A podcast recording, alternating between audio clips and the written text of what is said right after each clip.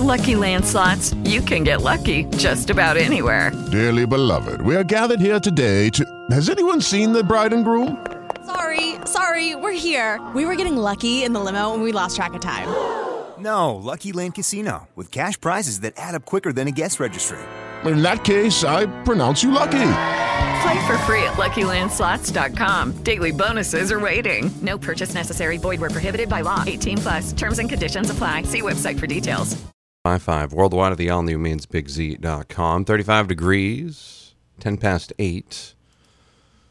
It's the first Monday of the month, which means Senator Libby is here. And yeah, he's here. He's right on time, like clockwork. We didn't even have to. The good news is we didn't have to sync this up with like um, jump ahead, fall back week. That's nice. That's you know what I mean? Yeah. yeah. that that's always a challenge with these things. That's for sure. Uh, got a lot on your plate. a lot of legislation you're working on. Uh, let's start off with the first one here. Uh, child care reimbursements. Uh, legislature uh, might actually take some action on this one. Yeah, so back in uh, 2009-10 during the recession, excuse me, uh, the state balanced its budget by making a number of cuts in lots of different areas, and one of the areas was around child care reimbursement. So the situation is you've got private child care providers that accept um, children that uh, are paying the full price out of pocket, and then um, for low-income working families who get a little bit of child care assistance, um, they uh, they get paid a different rate, and so um, the the state reimbursement for many years now has been half of the market rate. So say the market rate's hundred dollars a week, um, the state would pay fifty dollars a week for a child on a subsidy. So you can imagine that it's hard to keep your business running if you've got uh, half of your kids or more that are only paying half the rate. So basically, what we're doing is trying to um, increase the reimbursement so these childcare providers that are so um, central to our workforce um, can stay afloat. And we had a pretty good vote in the Health and Human Services Committee last week. We, I think we had uh, 12 out of the 13 members vote in favor of my bill to raise the reimbursement. And um, the good part is that we can use uh, funds that are available now that come from the federal government. So it doesn't mean any tax increase. Um, and it's good for providers, it's good for workers, and uh, good for the kids too. Now, uh, student debt forgiveness. I've heard this floated as an idea to attract workers to Maine because that's a big issue we have right now. Right. You know, getting the workers to work Right. and be here and live here and things like that. Yeah. Um, let's talk a little bit about that. Yeah, I, as I talk to uh, different uh, uh, business owners across the state, the the big piece of feedback um, that I'm getting is the needs have changed in the economy. Five years ago, we were talking about you know taxes and energy costs and healthcare. Um, today, we're talking about workers. Um, that's the big need among lots of businesses uh, in all different parts of the state. Um, so I think the name of the game now, and for many states like ours, is trying to be attractive to people because people is the most important uh, capital that our economy uh, needs to have. So Governor LePage and I have been kicking around the idea of trying to do something around student debt uh, forgiveness and repayment to help attract young people to come and, and live in Maine.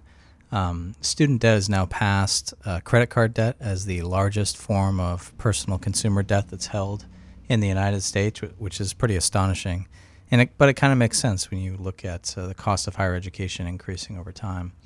But you know, when you've got um, young people who are trying to uh, buy their first house, uh, start a family, save for retirement, but they're paying out eight, nine, nine hundred dollars a month in uh, student debt payments, that really puts a crimp on household budgets. So the governor and I have been trying to figure out a way forward where we could provide some really uh, good incentive for people who want to live and work in Maine, figure out a way to pay off some of that monthly debt for them.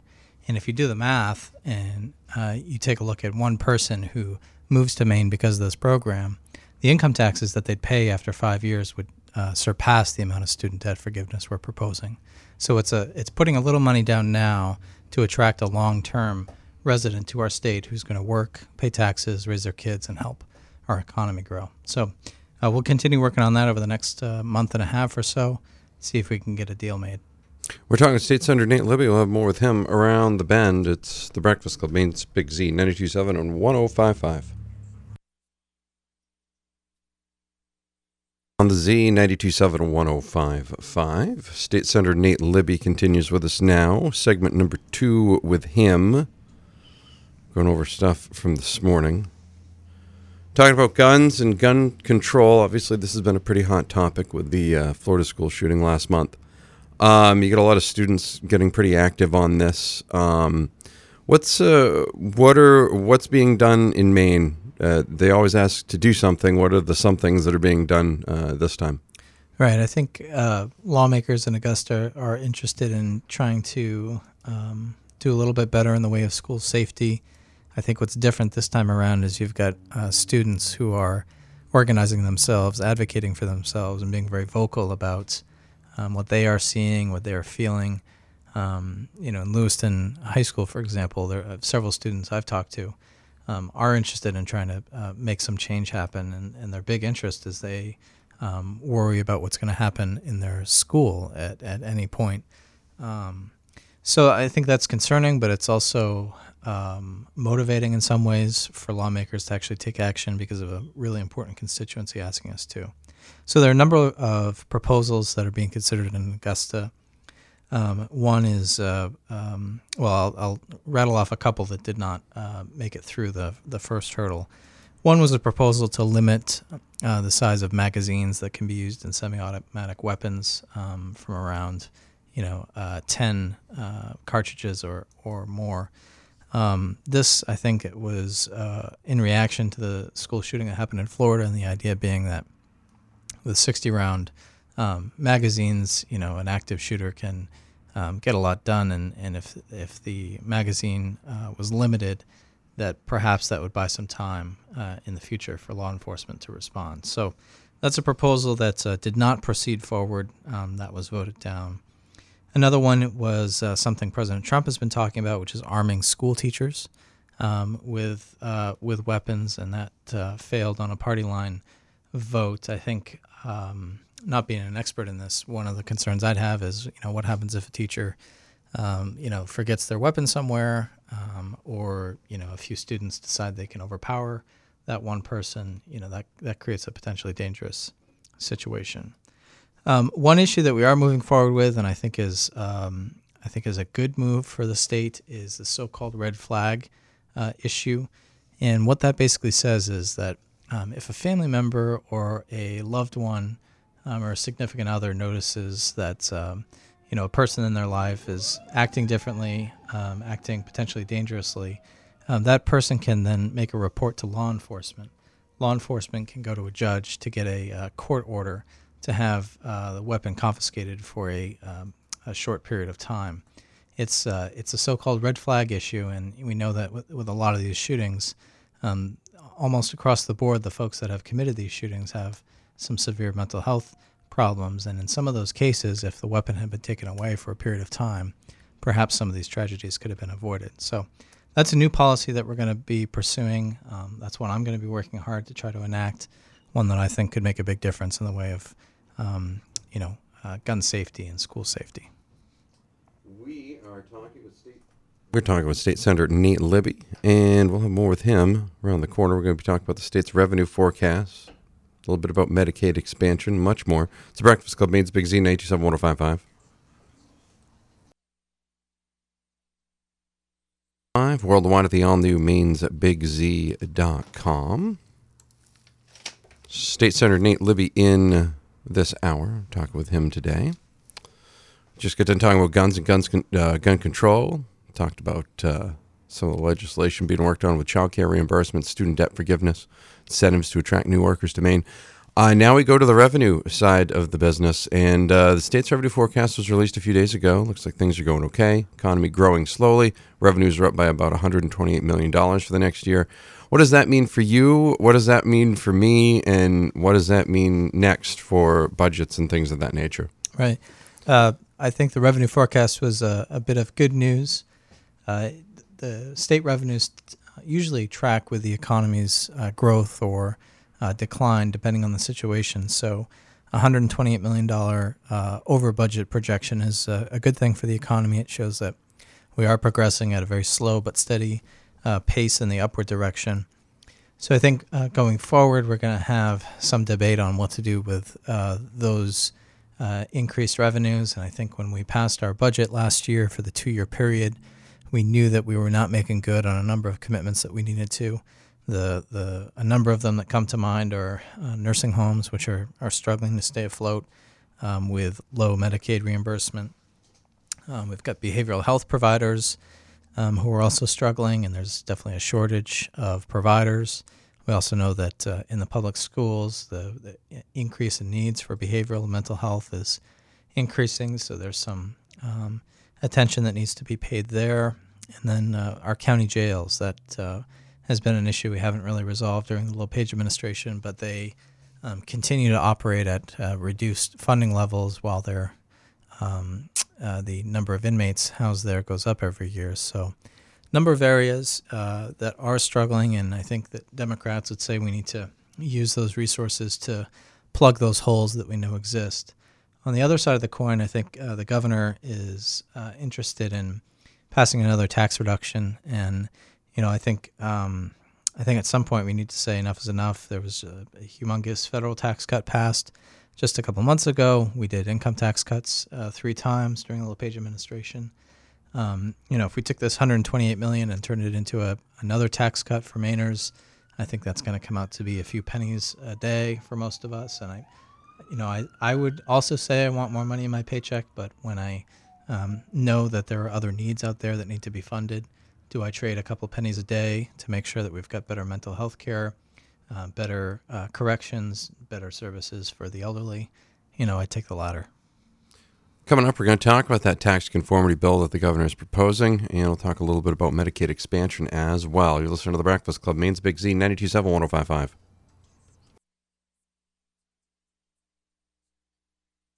State Senator Nate Libby hanging out with us here in the studio. Fourth and final segment with him. We've touched on gun control. We've touched on uh, child care reimbursement, student debt forgiveness, incentives to attract workers to Maine. Uh, we've discussed the state's revenue forecast and funding needs. Uh, we touched a little bit on uh, federal tax reform. We're going to circle back on that now.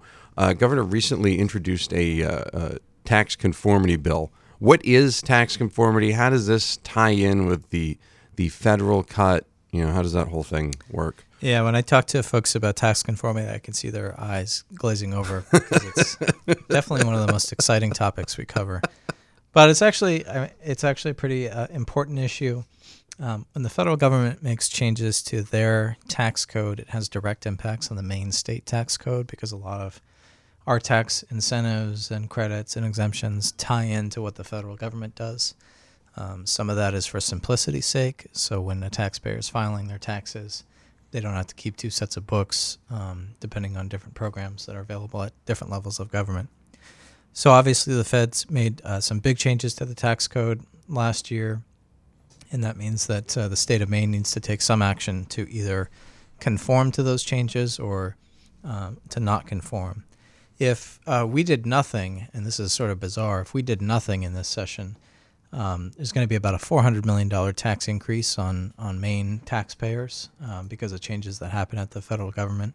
It's a little unintuitive, but the short of it is um, that we need to make some changes to the personal exemption that we all take um, in order to make sure that those um, increases don't happen. And in addition to that, there are some uh, proposed changes to how businesses do their taxes, in particular when a business purchases uh, equipment for their operations there are a number of tax incentives that are available to them to help uh, offset those costs of making the investments. So, what we're going to be dealing with over the next month or so is trying to craft a bipartisan tax conformity package that hopefully uh, wipes out all of the uh, tax increase that's going to be caused by the Trump tax cuts, um, but also make sure that businesses uh, are not unfairly uh, penalized by purchasing equipment. Um, this is going to require some give and take from Republicans and Democrats, I'm sure. Um, but the governor rolled out his uh, plan uh, last week, and uh, the short story there is that he'd like to take um, basically two thirds of that revenue surplus and uh, plow it into a tax conformity package that I said would probably give most working people a few pennies back each uh, each day. And I think you know a few pennies each day, even though it is a tax cut, um, you have to you have to weigh those uh, benefits against where those monies could go to fill gaps that we have in mental health, in corrections, um, in healthcare, and that sort of thing. Governor demanding that uh, we fund it now without raising taxes in terms of Medicaid expansion. Right. How's how are we how are we doing that? Yeah, it uh, ties right into our prior conversation. I mean, before the revenue forecast came out, uh, we anticipated that there was uh, plenty of funding in the Medicaid account to cover expansion. The law was pretty clear. Uh, the governor's uh, obliged to start enrolling uh, folks in the expanded Medicaid program by July 1st. I think with the additional funds in the um, in the revenue forecast, that definitely bolsters our argument. Um, you know, I think we can we can do it now, um, lowering the rates of uninsured folks. Um, you know, increasing uh, the amount of reimbursement to hospitals. Those were all good things for the economy. Um, you know, healthcare is becoming a major part of the Maine economy, and you know, with a lot of these hospitals um, having to shell out a lot of cash for free care for the uninsured, um, you know, I think the Medicaid program would help a lot because, um, you know, zero dollars in free care is a lot less than say fifty dollars in MaineCare reimbursement. So, uh, I think a lot of people are counting on us to get this done, and we're waiting to see if the LePage, LePage administration is willing to um, take that uh, that step forward to start implementing uh, Medicaid expansion. State Senator Nate Libby joins us each and every month here on the Breakfast Club. Senator, thank you very much. Thank you, Maddie. Well, more on the way. Quarter to nine, 36 degrees. Maine's Big Z, 927 Lucky Land Casino asking people what's the weirdest place you've gotten lucky? Lucky? In line at the deli, I guess? Aha, in my dentist's office. More than once, actually. Do I have to say? Yes, you do. In the car before my kids' PTA meeting. Really? Yes. Excuse me, what's the weirdest place you've gotten lucky? I never win and tell. Well, there you have it. You can get lucky anywhere playing at LuckyLandSlots.com. Play for free right now. Are you feeling lucky? No purchase necessary. Void where prohibited by law. 18 plus. Terms and conditions apply. See website for details.